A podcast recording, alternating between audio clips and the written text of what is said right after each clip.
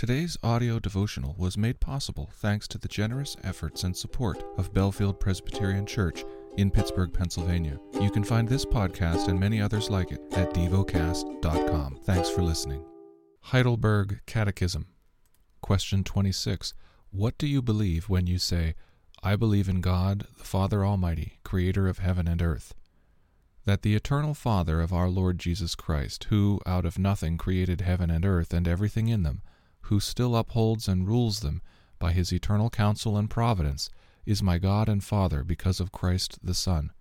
I trust God so much that I do not doubt he will provide whatever I need for body and soul, and will turn to my good whatever adversity he sends upon me in this sad world.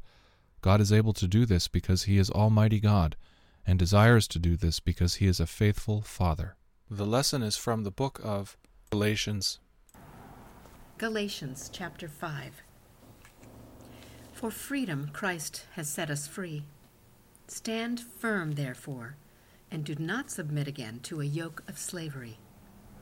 Look, I, Paul, say to you that if you accept circumcision, Christ will be of no advantage to you. I testify again to every man who accepts circumcision that he is obligated to keep the whole law. You are severed from Christ, you who would be justified by the law. You have fallen away from grace. For through the Spirit, by faith, we ourselves eagerly wait for the hope of righteousness.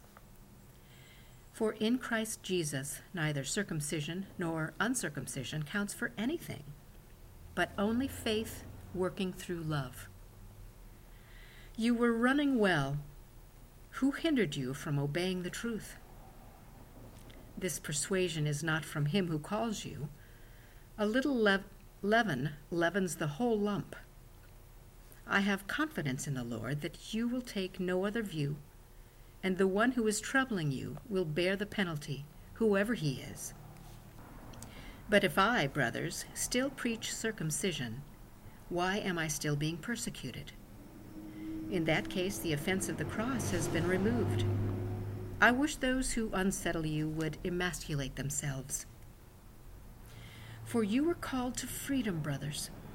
Only do not use your freedom as an opportunity for the flesh, but through love serve one another.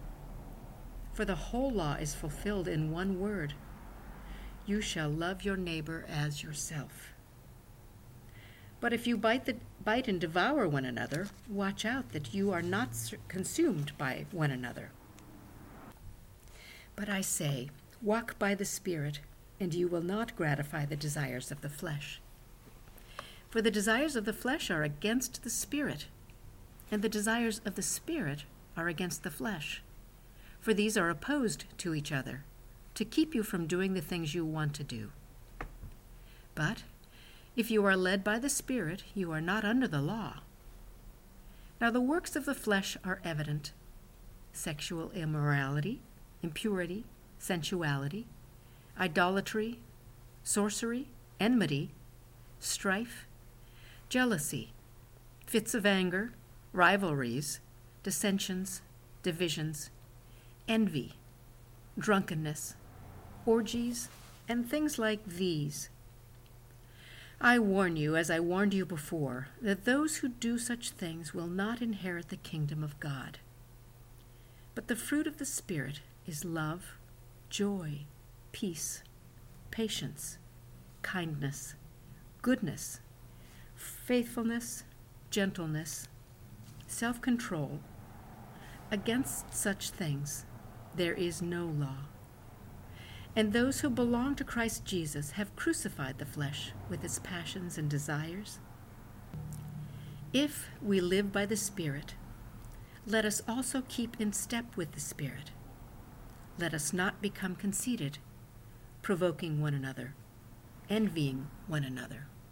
Meditate and dwell on what you're paying attention to in God's Word. How has it connected with your heart or mind?